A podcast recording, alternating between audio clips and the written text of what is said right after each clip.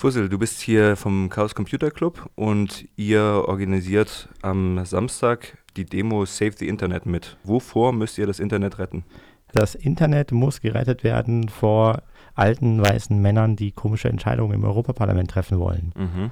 Und was sind das für Entscheidungen? Es geht um die EU-Urheberrechtsreform, ne? Verordnung, äh, richtig. Das EU-Parlament hat vor einiger Zeit schon diese äh, Verordnung eingebracht und die ist aus irgendwelchen Gründen auch überhaupt so weit gekommen. Also die hätte eigentlich an vielen Stellen schon gestoppt werden müssen. Was? Und in dieser Reform geht es halt darum, dass ähm, sowas wie die Linksteuer, also man soll quasi bezahlen dafür, dass man auf andere Inhalte linkt. Ähm, die meisten Leute kennen das auch äh, als Upload-Filter, also das ist sehr stark im Gespräch, also im Prinzip, mhm. dass die äh, Seitenbetreiber, also nicht mehr die Leute, die das hochladen, sondern Seitenbetreiber verantwortlich sind und irgendwie gegenprüfen müssen, ob alle Lizenzen eingehalten werden, die man braucht, um das quasi offiziell hochladen zu dürfen. Also das sind die Artikel 11 und 13, ne? das sind die Hauptkritikpunkte. Für die meisten ist äh, Artikel 13 und dann kommt Artikel 11 und so ein bisschen, dann kommen noch ein paar mit Artikel 12, das sind doch so die ähm, mhm. Verlagssteuer sozusagen. Also Okay, was würde denn passieren, wenn diese Reform durchkommt? Geht das Internet dann kaputt? Im Prinzip äh, wird sowas ähnliches passieren wie vor ein paar Jahren schon einmal, als man keine freien WLANs mehr haben durfte, weil man da die, in die Störerhaftung gefallen ist. Da waren innerhalb kurzer Zeit, gab es in Deutschland keine offenen WLAN-Hotspots mehr. Das war europaweit komplett anders. In Deutschland so ein Novum, innerhalb kurzer Zeit kein freies WLAN mehr. Und etwas ähnliches wird dann hier auch passieren. Erstmal werden zwei Jahre verstreichen, die die Länder Zeit haben, das in nationales Recht umzuwandeln. Und nach den zwei Jahren werden dann halt so langsam Klagen eintrudeln von Leuten, die sich dann nicht gehalten haben. Und dann werden immer weniger Leute oder immer weniger Plattformen direkt überhaupt die Möglichkeit bieten, Sachen hochzuladen. Das heißt, wie sieht es dann so aus mit, mit den riesen Plattformen aller Facebook, YouTube und so weiter? Die basieren ja größtenteils, oder Reddit, die basieren ja bis zu nur auf User-Content. Also für die großen Plattformen ist es noch relativ angenehm, weil die können im Prinzip so Pauschallizenzen vereinbaren mit der VG Wort oder mit der GEMA oder anderen Leuten. Äh, kleine Plattformen haben hingegen dann keine Chance mehr und sehr viele Foren, so wie wir sie kennen, was weiß ich, Anglerforen, mhm. Sportforen, thematische Foren, wie repariere ich mein Auto Foren, die werden im Prinzip nicht mehr die Möglichkeit haben, wirklich Content hochzuladen.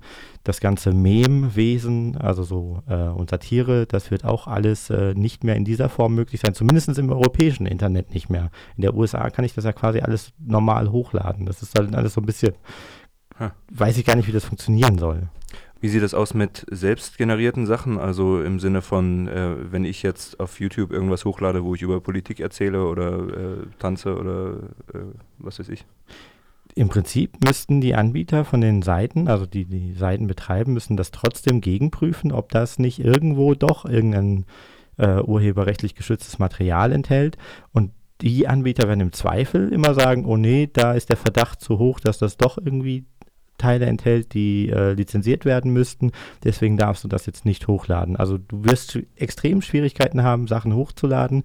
Eventuell werden die Anbieter sowas wie eine Klarnamenpflicht einführen, um dich dann wieder in die Verantwortung nehmen zu können. So ein, mhm. Also das wird gleich mitsterben. Das ist etwas wenig diskutiert. Aber Anonymität im europäischen Internet wird damit quasi sozusagen als Kollateralschaden äh, auch ausgemerzt werden. Dann nochmal zurück zur Demo. Wie viele Leute erwartet ihr denn am Samstag? Das ist sehr schwierig zu sagen. Also die, zum Frauenkampftag gab es ein paar tausend Leute in der Stadt. Die letzte Friday for Future hatte auch 5, 6, 7.000 Leute in der Stadt. Ich weiß es nicht. Also angemeldet haben wir wenige. Ich hoffe, wir sind richtig, richtig, richtig, richtig viele und bunt und laut. Alles klar. Und äh, habt ihr politische Unterstützung? Gibt es Ansprachen? Es wird, äh, wir werden uns treffen um 14.30 Uhr, Platz der alten Synagoge am Samstag. Danach werden wir äh, eine kleine Runde durch die Stadt ziehen, so Bertholdsbrunnen, Rathausplatz, ähm, Kajo, also über die Kajo, dann nochmal runter zum CDU-Büro und dann wieder zurück zum Platz der alten Synagoge. Wir werden sicherlich viel Musik hören und auch einige Reden. Die sind eher kurz, aber dafür knackig. Alles klar, gut, das ist ja wichtig dann äh, gibt es ja nicht nur in Freiburg diese Demo, sondern äh, wo findet die noch überall statt? Also auf safetheinternet.info, ähm, da kann man sehen, wo europaweit der Protest überall mitgetragen wird. Und das ist in vielen hunderten Städten kann man auf eine Demo gehen. Also nicht in Freiburg sein, ist quasi keine Ausrede, kein Grund so. Also man kann im Prinzip, ich würde sagen, in, in naher Reichweite am Samstag überall in Europa wahrscheinlich auf die Straße gehen und laut sein und ein Zeichen setzen. Und wer das nicht will, kann vorher noch bei Abgeordneten anrufen, doch noch mal einen Brief schreiben, einen Fax schicken. Faxe werden da ja auch noch gelesen oder dergleichen machen. Mhm. Alles klar, das wollte ich gerade fragen. Also Leute, die nicht teilnehmen können aus anderen Gründen. Äh, oder wo, wollen. Wo können die, die können auch auf Save the Internet also über Safety Internet kommt man zum Beispiel über die, auf die Plattform äh, Pledge 2019 heißt das, glaube ich. Mhm. Da geht es darum, dass man automatisiert äh, einen Anruf durchgestellt bekommen kann, also dann wirklich auf sein Telefon. Und dann bekommt man äh, einem Abgeordneten, dem kann man dann seine Nöte erzählen oder was man sich für Sorgen macht, wenn diese, äh, diese Verordnung so durchkommt. Ähm, ansonsten bekommt man dort auch die Kontaktdaten, äh, um ein Fax zu schicken, um doch noch eine E-Mail zu schicken, um halt doch nochmal zu sagen, hey, hier, ich bin nicht einverstanden. Es lohnt sich sicher auch nicht nur die Europaparlamentarier anzuschreiben, sondern auch äh, alle anderen Entscheidungsträger letztendlich, weil die wiederum geben das natürlich auch weiter. Alles klar. Ähm, dann noch einmal, äh, du hast es jetzt schon ein paar Mal gesagt, aber die Daten zur Demo? Am Samstag, 23. 14.30 Uhr am Platz der Alten Synagoge und die ganze Woche, jeden Abend im Chaos Computer Club Vorbereitung, Plakate malen, Singe tun. Und der Chaos Computer Club befindet sich am Greta-Gelände? Auf dem Greta-Gelände, Adlerstraße 12. Adlerstraße 12. Gut, danke fürs Interview. Bitte.